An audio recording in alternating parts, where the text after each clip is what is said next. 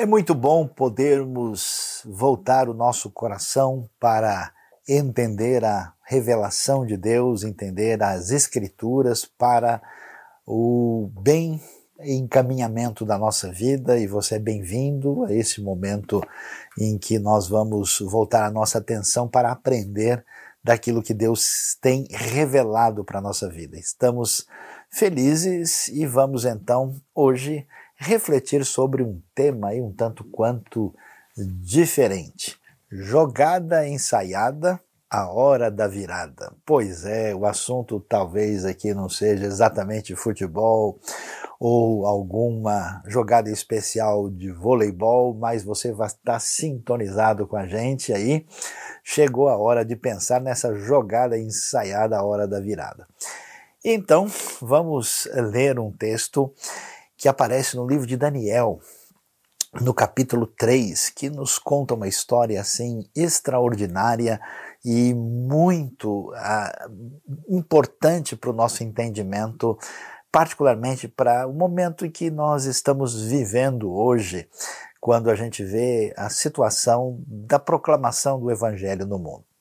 Daniel, no capítulo 3, uh, ah, temos um texto que fala a respeito da exigência que uh, os judeus, e aqui no caso específico, especialmente os amigos de Daniel, é, que eles foram obrigados a adorar a estátua feita em honra de Nabucodonosor, né, uma estátua uh, muito eh, grande, uma estátua de ouro com quase 30 metros de altura.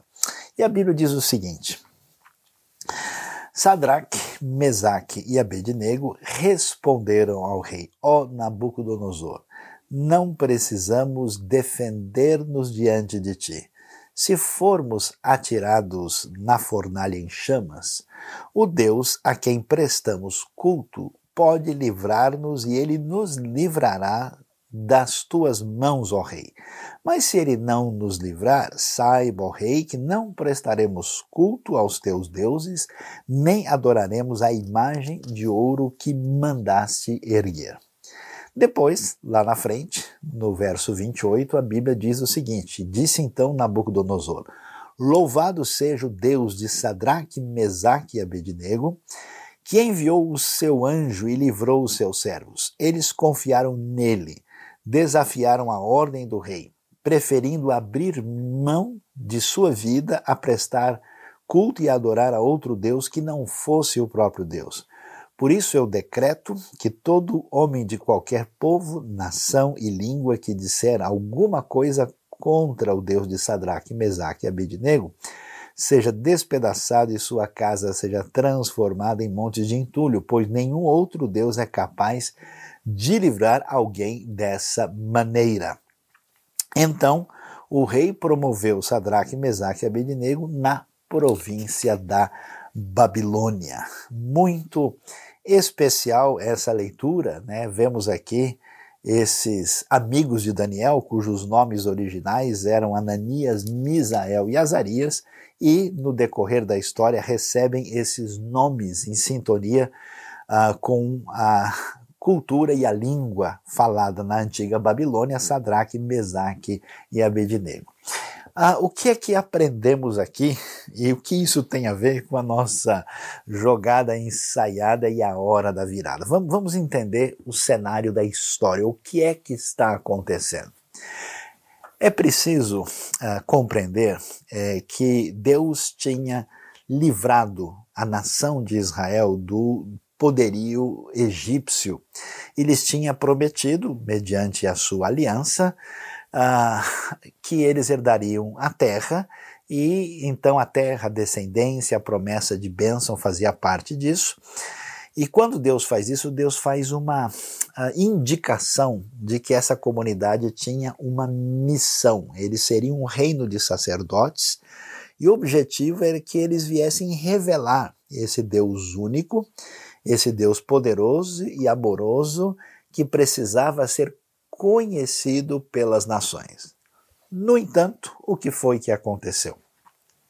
A Bíblia nos mostra como a nação de Israel falhou na sua caminhada histórica. Não só eles acabaram uh, tendo dificuldades né, nessa, nessa caminhada, por exemplo, no conflito interno. Né? Nós temos o reino uh, que é iniciado aí né, na, na, dinastia de Davi, né, tivemos o rei Saul antes, mas a dinastia de Davi, que conta com a promessa e aliança divina, acaba ruindo depois de Salomão, existe uma apostasia, e a coisa mais importante, que era exatamente esse compromisso de lealdade com Deus, é, acaba sendo deixada de lado e esse povo então recebe o julgamento divino. E esse julgamento começa com a destruição do reino de Israel no norte, depois o reino de Judá no sul, quando todos ah, ali eh, que são aprisionados eh, são levados para a Babilônia, ficam ali os menos interessantes para os conquistadores e o povo então em três levas vai para o cativeiro na Babilônia. E aí o que, que nós temos? É muito interessante. Nós temos alguns livros que falam desse período o período quando tudo ruiu, quando tudo se acabou, e agora o povo que conhece o Deus único, o povo judeu em aliança com Deus, vai é, ficar no exílio. Né? Nós temos ali um período babilônico e eles começam a voltar no início do período persa. E aí vale a pena a gente estudar um pouquinho, né?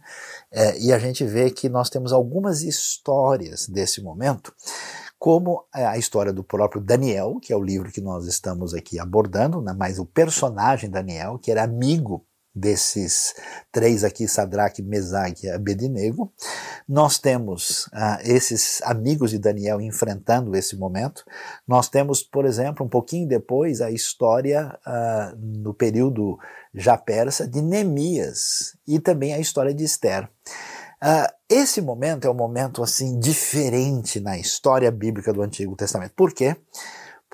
Agora você não tem ali um reino de Israel, você tem uma minoria que conhece a Deus vivendo sob o domínio estrangeiro e vivendo inclusive nas terras pagãs. E a pergunta que a gente levanta no momento desse é: como é que o povo de Deus deve agir? Nesse cenário ah, complicado, quando esse povo é minoria, quando eles não têm acesso ao poder, quando eh, eles estão ali recebendo uma disciplina por terem falhado na missão, ao mesmo tempo em que esse projeto da missão perante Deus está em continuação. Essa situação é importante porque, de certa forma, existe uma analogia assim, do jeito de viver de muitos de nós hoje, que temos compromisso com Deus, que conhecemos a Sua palavra e somos discípulos de Jesus, no mundo hostil. Com frequência eu tenho gente dizendo: escuta, mas como é que eu posso ser um bom testemunha de Jesus eh, no meu ambiente de trabalho, eu estou num contexto executivo, eu estou na universidade, ah, eu estou num ambiente onde eu e mais uma meia dúzia somos discípulos de, de Cristo Jesus e o ambiente é hostil. Você nunca viu verdadeira hostilidade até você ler o que nós temos aqui nesses livros. E o que, que a gente vai descobrir? É interessante, porque a maneira como uh, a história bíblica nos mostra o que foi feito e como esses textos foram assim guardados para o nosso ensino, nosso entendimento, vai nos apontar uma estratégia muito diferente de dar continuidade à missão quando todo o projeto falhou quando o povo está na disciplina máxima e quando as coisas deram errado. E quando a gente olha para, vamos dizer assim, a história da própria cristandade nos últimos séculos, a gente vai ver quanta coisa deu errado, quanto comportamento de comprometimento inadequado do povo que conhecia Deus com uma série de de propostas, de ideologias, de movimentos políticos, de uh, comportamentos indevidos e teologias desequilibradas, e como isso acabou criando todo uma, vamos dizer assim, um, um processo de endividamento né, é, é ético e espiritual que nos levou a uma situação de fragilidade numa sociedade uh, onde nós temos, às vezes, um adversário pesado como o secularismo, ou mesmo o misticismo pagão que retorna, ou ambientes de outros grupos religiosos que oprimem uh, e agem de uma maneira explicitamente anticristã. E a pergunta é: qual é o caminho? O que, que a gente encontra? O que, que a gente pode aprender da história que vemos aqui no livro de Daniel e em outros textos próximos aí, da maneira como é que a gente vai caminhar na nossa jornada diante de Deus. É aí sim que a gente vê que a jogada ensaiada nos traz a hora da virada. O que, que vamos descobrir? A primeira coisa que chama atenção é ver que a estratégia que nós vemos na vida dessas pessoas é uma estratégia diferente de um outro momento. E isso acho que é a primeira coisa que a gente tem que prestar atenção, porque tem gente, por exemplo, que acha que a missão cristã, que a postura de ser sal da terra e luz do mundo, de proclamar o evangelho, tem que ser igual em toda e qualquer situação. Veja, não funciona assim. É, é, por isso que a linguagem do esporte aí ela é interessante, né? E é uma linguagem que Paulo, por exemplo, gosta de usar. Ele fala que a gente é como o um atleta que corre no estádio, né? Então essa analogia é como alguém, por exemplo, que joga xadrez, né? Ele sabe que se ele fizer essa essa jogada aqui, ele pode até ganhar uma peça, mas ele perde o jogo, né? Ele pode até achar é, que nessa jogada aqui de ataque no futebol ou mesmo no voleibol vai ser assim determinante, mas ele não está vendo outros cenários decorrentes. Já viu aquela história do time que vai todo mundo para o ataque, depois esquece e vai lá e deixa a zaga vazia e recebe um contra-ataque, perde a partida e acaba perdendo a própria classificação? O que é que a gente vai encontrar aqui? A primeira coisa importante para o testemunho da missão que a gente vai descobrir é exatamente entender que em momentos diferentes a estratégia, inclusive divina, é diferente e a gente precisa aprender com isso. Uh, e isso é tão importante que você vai ver em toda a história, até da própria missão do próprio apóstolo Paulo, em circunstâncias diferentes, a postura, a mensagem, a abordagem é diferente, então você precisa entender a quanto isso é valioso na caminhada da missão. Mas além disso, o que, que a gente descobre nesse ambiente de hostilidade, nesse ambiente de repugnância, de preconceito em relação à fé cristã? Que outros aspectos podem chamar a nossa atenção? Eu diria que a segunda coisa que aparece com atenção aqui é o fato de que nós precisamos mostrar na nossa vida o que é que nós temos a oferecer.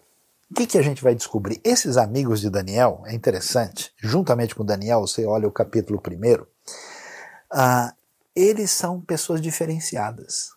Eles são pessoas de qualidade, né? Eles tinham sido selecionados entre os jovens de diversas nações. Inclusive no capítulo 1 é interessante que aparece todo um, cenário lá em que eles vão uh, ser obrigados a seguir a dieta real e eles dizem, né? Daniel conversa lá com o chefe ali coordenador do, do, projeto, digamos assim, que é o Aspenaz, né? e diz para ele: olha, a gente queria fazer uma dieta diferente, e ele consegue um, um acordo com ele, né, numa boa negociação.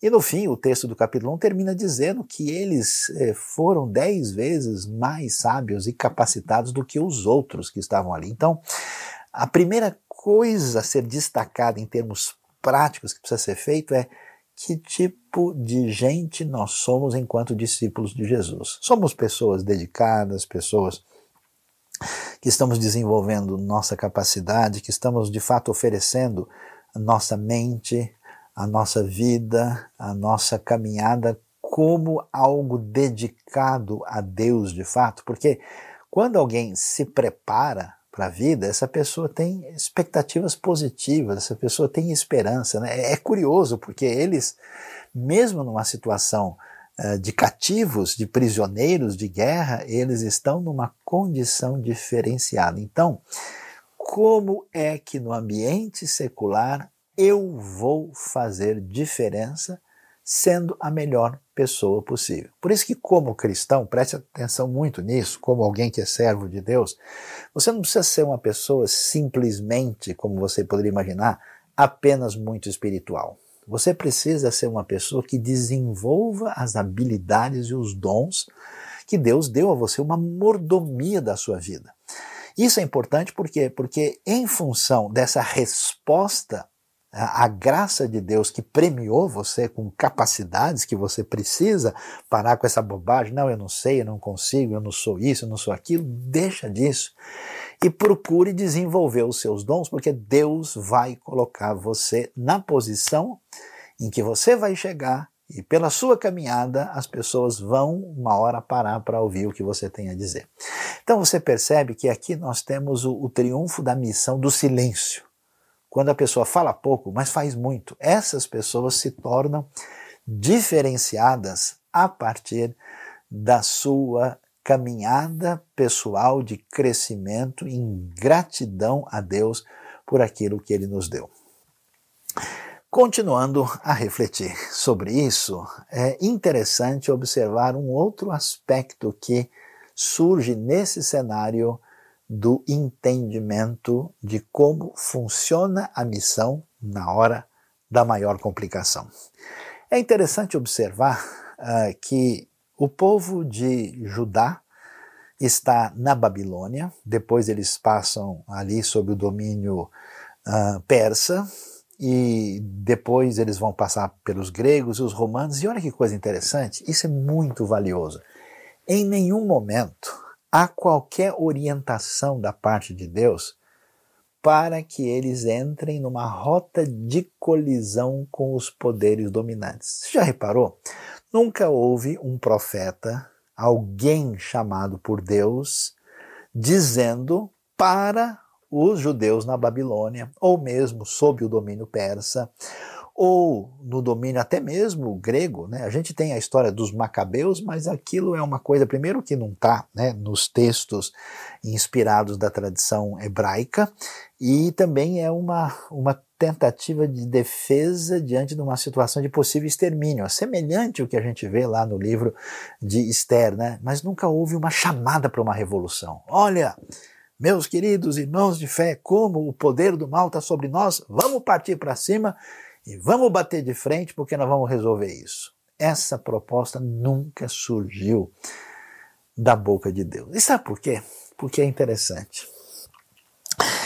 A compreensão de que o que está acontecendo não é um desastre, não é uma coisa que simplesmente perdeu o controle, que a gente não sabe o que está acontecendo e resolve agir com nossa própria força essa compreensão de que as coisas não são assim, ela mostra para gente que a gente sabe que Deus está por trás do cenário e que Deus continua sendo o Senhor e está agindo na história. Por isso que nunca houve nenhum conselho, nem dos cristãos primitivos, nem dos judeus da Babilônia, nem em nenhum período de que algum chamado profeta de Deus os conclamou a partir para cima uma confrontação direta com o poder pagão. Ah, já que eles estão obrigando a gente isso, a gente vai para a confrontação total. A gente vai ver isso em outros cenários. Aliás, a história da Europa está cheia de guerras religiosas que terminaram assim com derrota para todos os lados. Mas nunca foi uma proposta bíblica. É curioso que quando a gente entende que Deus de fato é soberano e que Ele está no controle, a postura da nossa vida, do nosso coração, ela não conta com a força humana para resolver a parada. Por isso que no Sermão do Monte, por exemplo, você vai ver que diante da ameaça, Jesus diz que os seus discípulos iam ser odiados, iam ser perseguidos e passarem por todo tipo de sofrimento por causa dele, e ele diz que a resposta deles, vamos dizer assim, numa revolução santa cristã, era ser sal da terra e luz do mundo. Essa é, a, essa é a devolução dos discípulos de Jesus. Então a proposta bíblica vai numa outra direção. Por quê? Porque a proposta bíblica entende uh, que Deus não se ausentou, que as coisas não são. Como eu vejo muita gente pensando, olha, como é que a igreja chegou nesse ponto, como é que aconteceu isso, como é que aconteceu aquilo. A gente precisa ir lá e resolver isso com a força do nosso braço. Claro que não quer dizer que a gente não vá fazer nada, não quer dizer que a gente tem uma atitude totalmente passiva, mas a proposta não é de confrontação. O que é que a gente vê na sequência? Uma outra atitude. Essa atitude, ela ela ela está ligada com o aspecto qualitativo da fé. O que quer dizer isso? O que Deus exige dessas pessoas que estão em aliança com Ele no momento em que você está confrontado por uma sociedade à volta que mostra uma opressão e uma repressão até máxima da fé, é uma atitude de fidelidade. E muito interessante ver isso.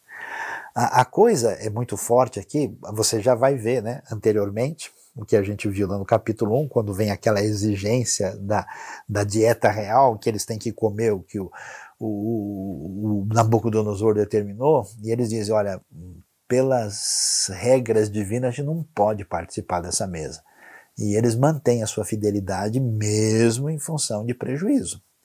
Aqui, a coisa mais séria. O Nabucodonosor, né, é assim, cresce uh, na sua, sua egolatria e manda fazer né, essa, essa estátua. E aí nós temos. É, é curioso isso, né? Porque a, a, a aliança com Deus era reconheçam que só Deus é o único Senhor e vocês não podem seguir qualquer outro tipo de adoração que substitua isso e que represente né, a adoração do próprio ser humano numa ruptura e numa espécie de uh, atitude de confrontação direta à ordem divina.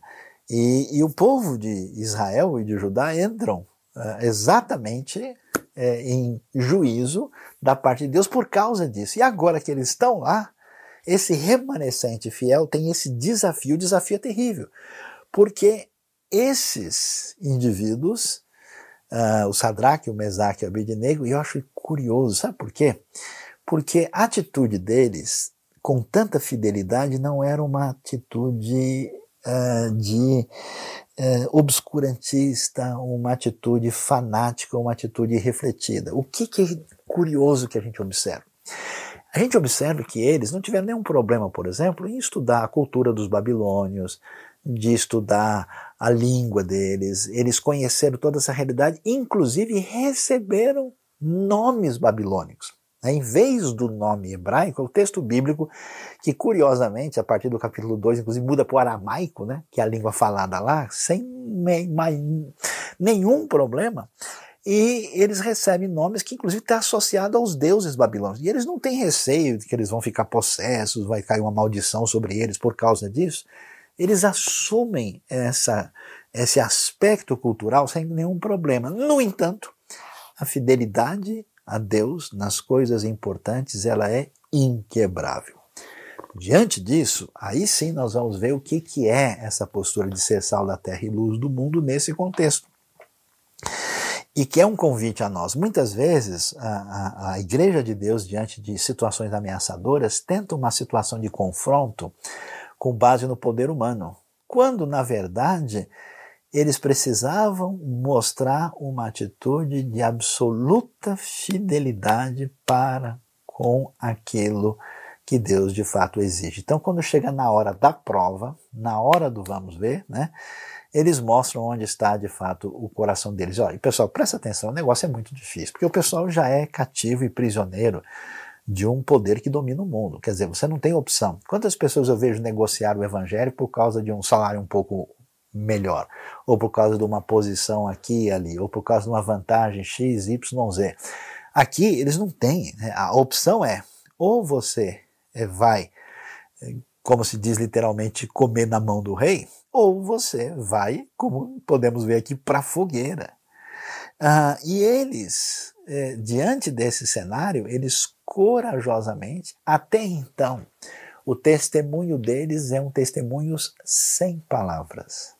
Eles não precisam ficar dizendo toda hora, nós somos adoradores do Deus único e verdadeiro. Ó, oh, babilônicos, imbecis, como é que vocês adoram esse monte de coisa? Você não vê isso em nenhum momento. Você, você vê uma vida de testemunho de aliança com Deus no meio dessa sociedade pervertida, sem discursos barulhentos e confrontantes. Chega a hora pesada final, né, quando é, eles são ordenados ali a adorar a estátua de ouro de 27 metros de altura, é impressionante a coragem e a fidelidade acima de qualquer preço. E eles é interessante como eles apresentam a coisa. Eles dizem assim: "Olha, rei, fique sabendo que nós não vamos adorar a estátua. E o negócio foi todo cheio de cerimônia, na frente de todo mundo, tinha que tocar os instrumentos e fazer todo aquele,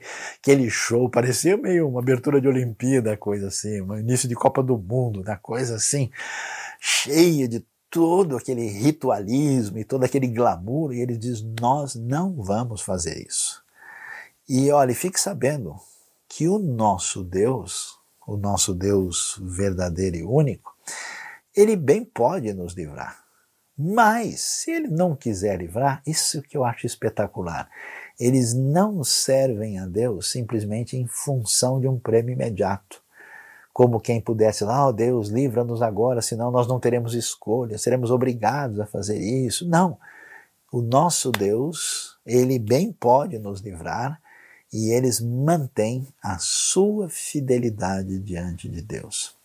Estamos em dias difíceis, quando muita gente da comunidade da fé uh, tem pouca caminhada real com Deus, tem pouco conhecimento da Sua palavra, às vezes não entende o que realmente é importante, o que é prioridade, e às vezes se perde em uma postura, digamos assim, contra os que se postam como opressores da fé cristã, mas movidos por um ressentimento, por um ódio, por uma atitude, às vezes, de uma confrontação que não está em sintonia com a proposta bíblica e a maneira de agir numa situação como essa.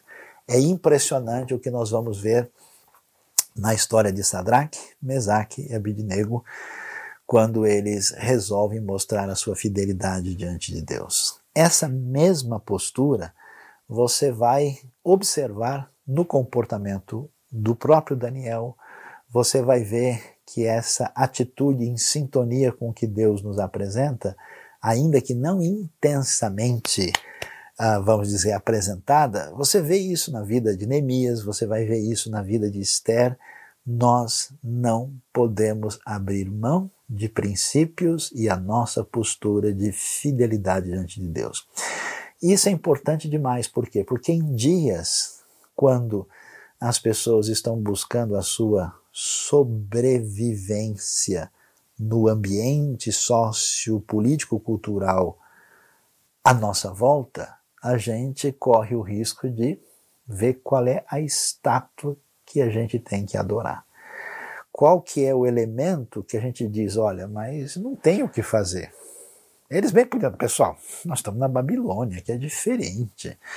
Veja, não tem como esse pessoal entender de fato as coisas. Olha, a gente pode dar uma joelhada aqui, no fundo a gente não, não acredita mesmo no que o Nabucodonosor é uma divindade. Mas eles entendem a sua atitude necessária diante de uma situação limite e não abrem mão do seu compromisso com Deus. Isso se traduz na nossa vida, a gente que está em diversos ambientes, que a gente não pode abrir mão das nossas convicções, a gente não pode abrir mão daquilo que é essencial na verdade da doutrina bíblica revelada a nós, como discípulos de Jesus, a gente não pode abrir mão da nossa ética, a gente não pode abrir mão do nosso caráter de negociar a nossa vida em função de qualquer vantagem que seja apresentada a nós. Esse cenário é o cenário que nós vamos ver nas Escrituras claramente apresentados por nós aqui no, para, para nós aqui no texto bíblico. Indo um pouquinho mais adiante, a gente vai ver é, que a atitude dessas pessoas nesse ambiente é uma atitude de sensatez. Então, você observa aqui, eles têm que responder adequadamente diante do momento em que é dito para eles: ou vocês adoram, ou vocês vão para a fogueira. A resposta aqui ela é um pouco mais direta porque não há alternativa. Então tem hora que chega no ponto final, você de fato tem que dizer sim ou não, é ou não é, vou ou não vou. Mas, por exemplo, no capítulo 1, você vê que Daniel, quando houve a exigência, não foi um tudo ou nada. Não foi um sim ou não. Dá para conversar. E nessa atitude, ele chegou ao meio termo. Isso é importante porque tem gente, por exemplo, que está na empresa, que está num ambiente universitário, na escola, ou num trabalho específico, e essa pessoa às vezes acha que tudo é fornalha ardente, acha que tudo tem que ser decidido assim. Né? Então, tipo, eu estou na empresa aqui, chegou a hora do almoço, eu quero levantar e fazer uma oração bem alto. Né? Então, como o Daniel, os amigos de Daniel foram fiéis, aqui eu vou mostrar que eu sou. Não, não é assim que se resolvem as coisas. Você vai ver que na história de Esther, a coisa inclusive é bem diferente. Né?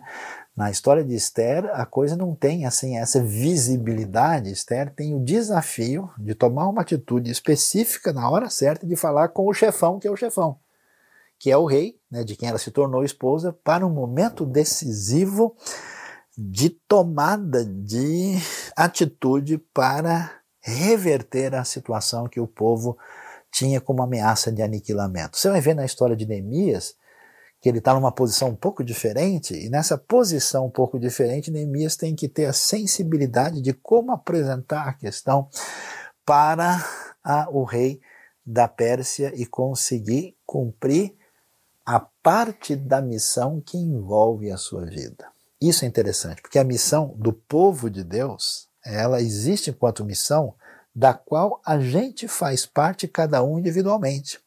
Então é necessário ter atitude de sensatez e de compreensão do que está sendo feito, do que está acontecendo e qual é o meu papel nesse contexto, nesse ambiente, para eu saber tomar a decisão adequadamente. Essa percepção, essa atitude sensata de analisar e saber como devemos agir, é necessário que a gente considere e avalie para tomar a atitude mais correta, mais sensata e adequada ao mesmo tempo. Nesse contexto, o que é mais interessante nessa história? Porque quando a gente vê um cenário desfavorável, para a verdade, eu já andei em lugares do mundo onde a perseguição à fé é assintosa. A gente tem na nossa realidade aqui no mundo ocidental muitas vezes uma intolerância, uma intolerância às vezes pesada, eu mesmo já passei por isso, e, e, e não há como mascarar né, essa atitude que está presente. A gente tem uh, cenários complexos e difíceis que envolvem a postura de fora contra o povo de Deus e as confusões internas do povo de Deus. Vamos falar a verdade, dá um desânimo, né? Não dá uma atitude assim de, ah, é como quando o seu time começa a jogar mal, você diz, sabe uma coisa, vou nem acompanhar, agora já foi, não tem mais o que fazer. Como é que a gente deve ver essa situação? Aí é que a gente chega no ponto certo. À primeira vista, a gente que é pequeno, a gente que não sabe de nada, a gente que vive à mercê da nossa ignorância, da nossa fragilidade, da nossa limitação, a gente não enxerga aquilo que Deus está fazendo. A gente não tem o um cenário maior. Então, até parece, por exemplo, que o projeto de Deus deu ruim porque o povo falhou Jerusalém foi destruída e o próprio templo ruiu. Mas a pergunta é: será que o Deus né, de toda a história da salvação perdeu o controle na execução da missão? De jeito nenhum. Deus continua sendo o Senhor bondoso, poderoso, e o que, que acontece? Deus vai dar testemunho do seu poder e da sua força no meio dessa situação de instabilidade de maneira magistral. Por isso é interessante a gente observar duas coisas fenomenais. Não sei se você prestou atenção bem no texto do Daniel 3, porque a princípio a gente vê isso, ameaça. Ou você vai para a fornalha, você vai ser derrotado. Mas atenção, Deus e o seu plano e a sua ação na história jamais serão derrotados. A gente pode até, como se diz assim, né, vamos jogar tênis agora, a gente pode até perder um set, mas nunca o jogo. Né? Você pode até fazer um gol contra, mas nunca terá a derrota final. Por isso é curioso o texto, porque vamos assim dizer, o, o, os amigos de Daniel, né, o Sadraque, o Mesaque e o Abednego, eles nem fazem nada, eles só têm uma vida preparada, um compromisso de fidelidade diante de Deus e uma postura adequada e sensata no teste final. E nessa hora Deus vai intervir. E sabe como é que Deus faz? Igual a jogada do vôlei. Você já viu aquelas jogadas assim no voleibol, quando o pessoal está se preparando, o pessoal põe a mão para trás assim, põe um, dois, três, combinando, né? O que, que é isso? É a jogada ensaiada, a hora da virada. Essa jogada ensaiada que Deus faz. E você vê que cada hora Deus faz uma jogada diferente. Com Esther, a jogada é uma. Entendeu? Deus permite lá que o Mardoqueu descubra os planos, a coisa acontece que a Esther entra de repente na história da família real, uh, ela vai ter que enfrentar a situação decisiva. A história de Neemias, a jogada também é outra, é diferente. A história aqui é outra também. E apesar da jogada ensaiada, quando a partida parece estar complicada, a gente vê a hora da virada. E a hora da virada está aqui. Que coisa espetacular! Deus é Deus, Senhor da história, todo-poderoso, a Ele seja a honra e a glória para sempre. Porque o Nabucodonosor, o chefão do mundo, o pseudo-divindade, o cara que se acha que mandou fazer a estátua, vamos ouvir o que ele tem a dizer agora? Então disse Nabucodonosor: Louvado seja o Deus de Sadraque, Mesaque e Abidnego, que enviou o seu anjo e livrou os seus servos. Eles confiaram nele, desafiaram a ordem do rei, preferindo abrir mão de sua vida e prestar culto e adorar a outro Deus que não fosse o seu próprio Deus. E ele então manda fazer um decreto que todo mundo agora tem que reconhecer o Deus de Sadraque, Mesaque e Abednego, senão recebe pena babilônica se rejeitar agora a nova orientação do rei e Sadraque, Mesaque e Abednego recebem promoção na província da Babilônia, porque a jogada foi ensaiada e chegou a hora da virada. Eu acho curioso demais, porque a Babilônia era o terror, né? Os caras eram cruéis. O pessoal dominava o mundo. Esse jovenzinho Daniel e os amigos dele chegaram lá e enfrentaram toda a situação. E o que, que a gente vê? Eu acho é um versículo só, curioso demais. A gente vai ver que passa todo o período do domínio babilônico no mundo. E quando o capítulo 1 de Daniel termina, vai dizer uma frase pequenininha, que parece não significar muita coisa, que diz o seguinte: Daniel permaneceu ali até o primeiro ano do rei Ciro. Ou seja, cadê a Babilônia? Acabou. Foi-se a Babilônia. Caiu por completo. Ele testemunhou, passou seus anos de fidelidade a Deus, aquele que era o maior poderio do mundo. Esse é o problema na sua vida quando você resolve trair a Deus e se entregar a um ídolo. Esse ídolo tem dias contados. Pode até parecer que agora esse é o momento, né? Eu tenho que adorar a estátua de ouro, porque senão ou eu vou estar tá bem de vida ou eu vou para a fogueira. Bobagem. Daqui a pouco você vai para a fogueira de qualquer jeito. Não adianta abrir mão dessa fidelidade. Eu tenho visto pessoas que entregaram a sua vida a uma ideologia, a uma proposta que depois de alguns anos desaparece, vira poeira na história, e a pessoa lá na frente, já com seus talvez 60, 70 anos, olha para trás e fala: caramba, né? Não tem mais nada daquilo em que eu empenhei a minha vida. Acabou a grande Babilônia e o Daniel mandou lembranças para todo mundo. Quando o rei Ciro assume no domínio persa e a Babilônia virou página virada, coisa do passado, a gente descobriu que a jogada ensaiada de fato trouxe a hora da virada. E o nosso desejo e intenção aqui, agora, é falar ao seu coração a sua vida. Será que você não está titubeando? Será que você não está se entregando a uma atitude inadequada? talvez achando que há uma guerra cristã que você tem que partir para a pedrada. Será que é isso mesmo? É isso que Deus orientou quando a coisa pareceu difícil. Talvez você está desanimado, dizendo: Eu não entendo. Se Deus tem o poder, tem o controle, como é que pode estar tá acontecendo isso? Como é que pode acontecer isso com quem crê em Jesus? Como é que pode ter perseguição? Como é que a igreja pode agir dessa maneira? Como é que pode acontecer tanta coisa que eu não entendo?